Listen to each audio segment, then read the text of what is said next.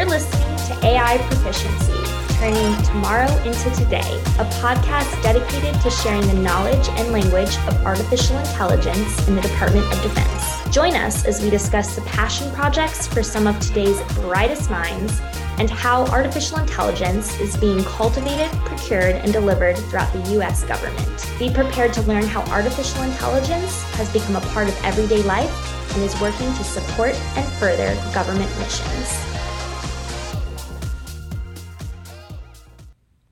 Hi, everyone. Welcome to this episode of AI Proficiency Turning Tomorrow into Today. I'm Ariel Moore, the producer of this podcast.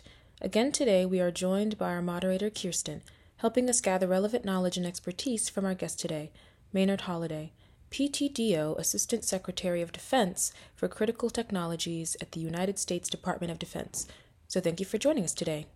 Kirsten, the floor is yours. Hello, and welcome back for another episode of AI Proficiency Turning Tomorrow into Today.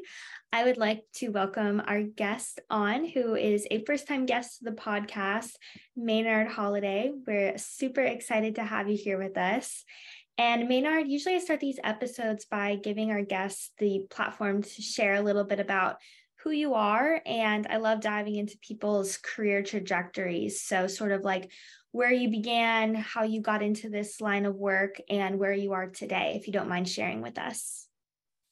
Sure. I am, as of last week, performing the duties of the Assistant Secretary of Defense for Critical Technologies. Before that, my title was Deputy Chief Technology Officer for Critical Technologies at the Department of Defense. And so, in that role, I own 10 of the department's 14 critical technologies, of which trusted artificial intelligence, machine learning, and autonomy is one. I also have many others that range from hypersonics to directed energy, microelectronics, and space, but we're here to talk about the hot topic in the public domain as well as in the defense domain, and that's artificial intelligence. And so, how I came to this work, I am a mechanical engineer by uh, multiple degrees.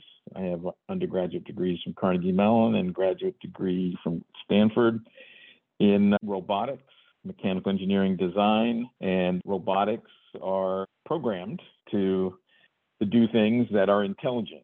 And I have spent my career both in the national laboratories our nuclear weapons laboratories, Lawrence Livermore, Sandia National Labs, as well as in Silicon Valley, working for various robotics startups and mature robotics companies like Intuitive Surgical. And I come to this work by being a twice appointed uh, presidential appointee, first in the Obama administration as the senior technical advisor to the Undersecretary of Defense for Acquisition, Technology, and Logistics and, and now in the Biden Harris administration as the Assistant Secretary, performing the duties of the Assistant Secretary for Critical Technologies. Wow, very cool. It's it's so awesome to have you here. And my next question is around what drew you to studying the things that you studied and working in this capacity. Was it something along the lines of an interest in tech or another specific passion or something else that really kind of was your main driver for going into this line of work? Yeah, so great, great question. And when I when I go talk to audiences, you know, from school children all the way up to, to university students, I, I tell them my motivation was pop culture back when I was growing up in the 70s, and that was reruns of Star Trek, comic books, and the U.S. space program. And Star Trek was the you know first science fiction show that I could see a reflection of uh, people who look like myself, and that you know African American in in roles of leadership, of technical uh, depth, and then in again in, in, in comic books you know you have you know the black panther in popular culture now but in, in the comic domain t'challa you know the king of wakanda was also its top engineer and his sister Shuri, you know, was a character as well, but wasn't the way she's depicted in the movies now. And so he was an early, you know, again, fictional role model. And then, you know, an episode of the Trekkies out there will appreciate this you know, the computational system of Starfleet is uh, is named after a, a, black man, Richard Daystrom, and his episode was, you know, the ultimate computer. You know, he designed the computers for Starfleet, and so fast forward to the uh, first U.S. shuttle astronaut class, where they they named several African Americans as as astronauts.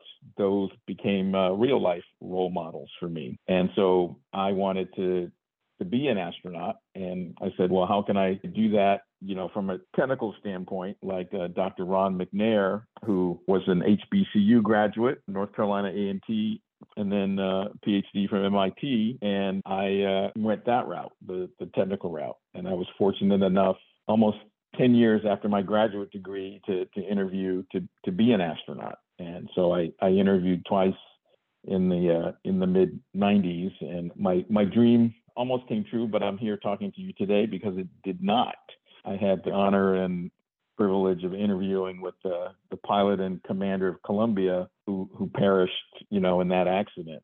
And so I feel, you know, lucky, you know, and honored to have known them. But I, uh, at that point, recognized that I had a- another calling and stopped updating my application when my family said, you know, why would you want to want to do that and put yourself in harm's way? And you know, I had a young family at the time, and so I uh, I concentrated on my career in you know in the national lab system and in uh, in Silicon Valley.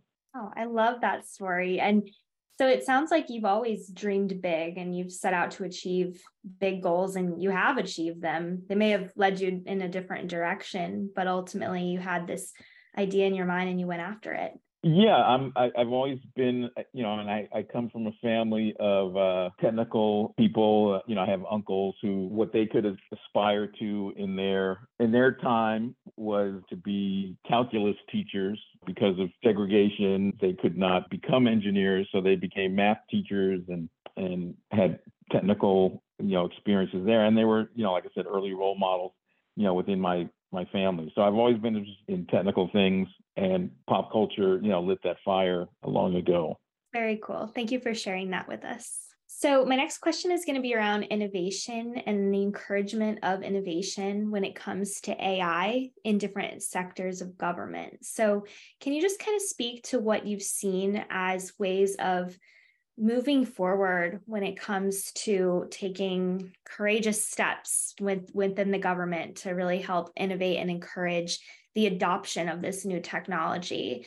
Any examples or just anecdotes you could share with us? Well, yeah, I would remind you know listeners that the Defense Advanced Research Projects Agency, or DARPA, has always been at the forefront of investing in new technology. And as we like to say, buying down the risk in developing that new technology. So we're all beneficiaries of government investment in the GPS constellation, which allows us to, to navigate these small systems that are in our cell phones that receive those satellite signals, are all products of government investment to give us technological advantage and and superiority, you know, for our, our deterrence, but have also had a dual commercial use. And and AI is no different. The government has been investing in, in AI for for decades, and so we we recognize the the power of it, and we have several DARPA programs as well as programs within our Trusted AI and Autonomy organization that are aggregating different domains of data so that it can be labeled and then used to train neural nets for, for our specific purposes. And have you seen the government coming together with private sector and other academic institutions to help develop and implement AI solutions, like developing new AI technologies or use cases? Well, yeah, so it's a very timely question. We just three weeks ago had a defense technology review that we hosted where we, we did just that. We had our military services present use cases to industry and academia where AI could help. And we were able to discuss what the technical gaps were and how academia and industry could close those gaps. And so it was a very fruitful meeting with, I won't say all the players, but most of the players, and happy to, to send you offline, you know, kind of a breakdown of, of who was there and who who participated so that you get a complete picture of, uh, you know, how we're, how we're looking at this. That's very cool.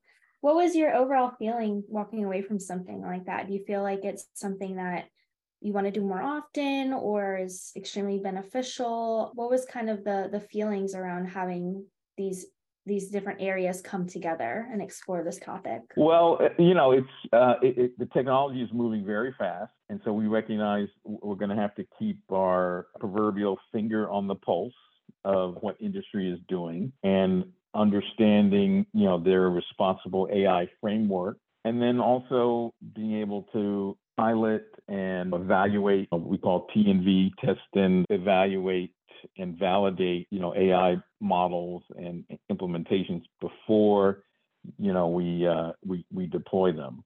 And so we're going to have another meeting like this early in the new year. But in the interim, we're going to be talking to industry. You know, I'm headed back home to Northern California in, in two weeks, and we'll be talking to AI companies there about their large language models and what they're doing with respect to you know responsible AI frameworks. So that's you know something that you know we're going to continually do. Yeah, and kind of along with that, you know, you mentioned a few things like the evaluation process and responsible AI. What can you share with us about how you feel the government is planning to monitor and regulate the development and the use of AI technology into the future, or just some of your your own thoughts around that? Yeah, so I would uh, point to the you know the White House's recent pronouncement, and you you can get that online. But as far as guidelines that some of the companies have agreed to, you know, my own, and again, this is my own, you know, personal view on things is we're going to have to pay attention, you know, looking at understanding when it's giving us good information and, and be always on alert for when it's being used for misinformation or you heard heard the term you know deep fakes being able to alert the public and anybody else who comes across it that when things you know have been tampered with. And DARPA has some programs dealing with that. And then I'm very sensitive to, you know, bias in AI because AI is only as good as the data that's put in the models. There's research out there that has has shown early facial detection algorithms did, did not not work on black female faces or just black faces in general because there weren't enough training data of that of our population for you to have high confidence in facial recognition of African American faces and there have been cases where people have been misidentified and accused of crimes because of flawed facial recognition. So we have to guard against that. And and how we do that is is make sure that we have diverse heterogeneous data sets. And then we have diverse development teams being able to provide feedback and input into you know what these models represent what data that are used and so you know it's going to be a constant I, I won't say struggle but you know we have to be ever vigilant about that and, and be able to make sure you know every population is, is represented if we're going to deploy it you know in public spaces. Absolutely. You mentioned deep fakes i've definitely heard of it but i'm not sure if i fully understand it. Would you mind explaining that? Yeah so that's where you see celebrities politicians saying in videos that look to the untrained naked eye like real where full motion video has been manipulated. So you have people saying, and celebrities, politicians, and others saying things and doing things that they've never done, but because of sophistication of the technology, it looks like that person. And so, you know, first glance, you know, when you see this, you're led to believe, hey, that person really said that or, or did that. And so that's dangerous because of you know how it can be misused to create panic or create outrage. So again, that's that's something we're working to be able to identify through digital means when a, a deep fake is uh, is produced. Oh yeah, man. Thank you for clarifying. All right. So we've kind of covered this a little bit, but just maybe if you could share some of the common misconceptions that you hear about AI from either end of the spectrum. But what are what are some things that you you hear commonly? Yeah, sure. And overestimated uh, AI costs and the and the large number of experts required for AI creation, the overestimated AI creativity and underestimated needs in new hardware that can be integrated with AI. Also, that AI continuously improves itself while there is work. I would note that while there's work in, in continued online lifelong learning, these are not the norm. So most of the time, machine learning models are trained in the factory and then put into operation, you know, fixed to that initial training. And sometimes companies will create a process to collect and label new data in order to periodically retrain and update the deployed model. But even that is more like your browser installing updates rather than the sort of directed self improvement people imagine about AI. And then lastly, I'd say we are not anywhere close to what people call artificial general intelligence or AGI, where you know an AI is all knowing and can can do all things. And so most AI is very narrow, you know, in its application. And so, you know, that's examples of that are the the programs you know 20 years ago that beat the world chess champion deep blue you know from ibm the, the program that beat the world go champion alphago. Yeah so very specific knowledge about go but you know you, you couldn't ask it to give you a recipe for you know peanut butter and jelly sandwich. So you know very narrow in, in its application. For sure. So i think you mentioned earlier that you had a family so if you have kids or mm-hmm. i don't mm-hmm they are. But my next question is around the school systems and, you know, sure. even as early as like the K through 12th grades, how do you see, I, if you're a father, I imagine you have an interesting perspective on it, having children yourself, but how could schools and educators better prepare students to understand and work with AI, just given the nature of the way in which the world is going today? Yeah, sure. And so I, when I get the chance, I teach robotics or, or talk about robotics to, to school children, you know, at, at, all levels. And what I tell them, and this is your generation as well, you guys are digital natives. I mean, you have grown up with iPhones and iPads and PlayStation 5s, and you're fluent in interfacing with technology. And so it's not such a stretch to then be able to unpack you know how the technology that these generations coming up now work. And so i would say programs should be designed to enhance you know math education especially around probability and statistical concepts which a lot of you know ai is based on. And then you know my area of expertise robotics which covers you know the intersection of computer science mechanical engineering electrical engineering, and relative to the others, uh, a rather new area called human machine interfaces, you know, how people interact with machines. And so that's a design field, user experience, user interface design, which gives you, you know, talks about how you interact with programs and your game controller, you know, how should that be designed? And so being able to, like I said, unpack the digital tools that these kids are already fluent in in using and and learning you know how they are designed and built you know gives them a bridge to to understanding you know how underlying AI w- would work and then you know at all levels schools need to consider the best ways to incorporate AI into learning and policies to help teach students when and how to productively use the tools like large language models. And you can compare that to, in my generation, the evolving policies around pocket calculators, because that was the thing. And, you know, when my kids were of age, they could bring calculators into tests and they had to be graphing calculators. And you could plot XY coordinates and, and do a graph on, on your calculator. And that was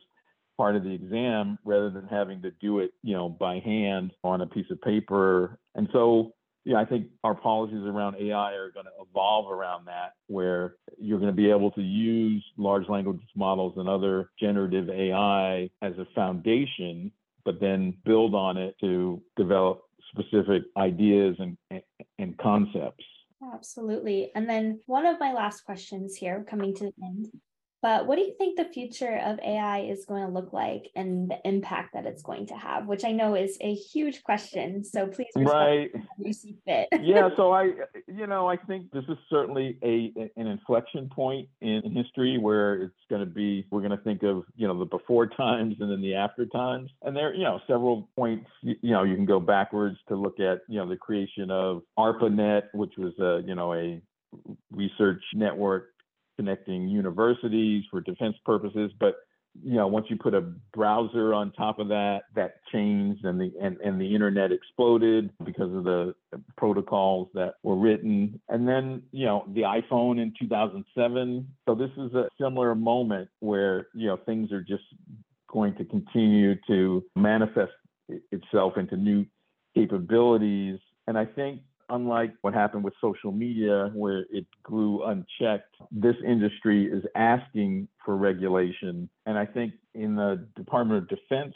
domain, we are going to use it for decision support for our commanders and to give us deep information and situational awareness based on the wealth of data that our platforms collect. And so in in our area in trusted AI and autonomy, we are standing up AI hubs that are looking at full motion video and electro optic and infrared signals to be able to analyze those so that again as i said we could train our neural nets to to recognize signatures and then you know large language models to be able to interact with our our, our commanders and again in popular culture. You, you you've seen you know AIs in the latest Black Panther movie. You have Griot that was voiced by Trevor Noah talking to the Queen and Shuri about you know the ambient environment and having a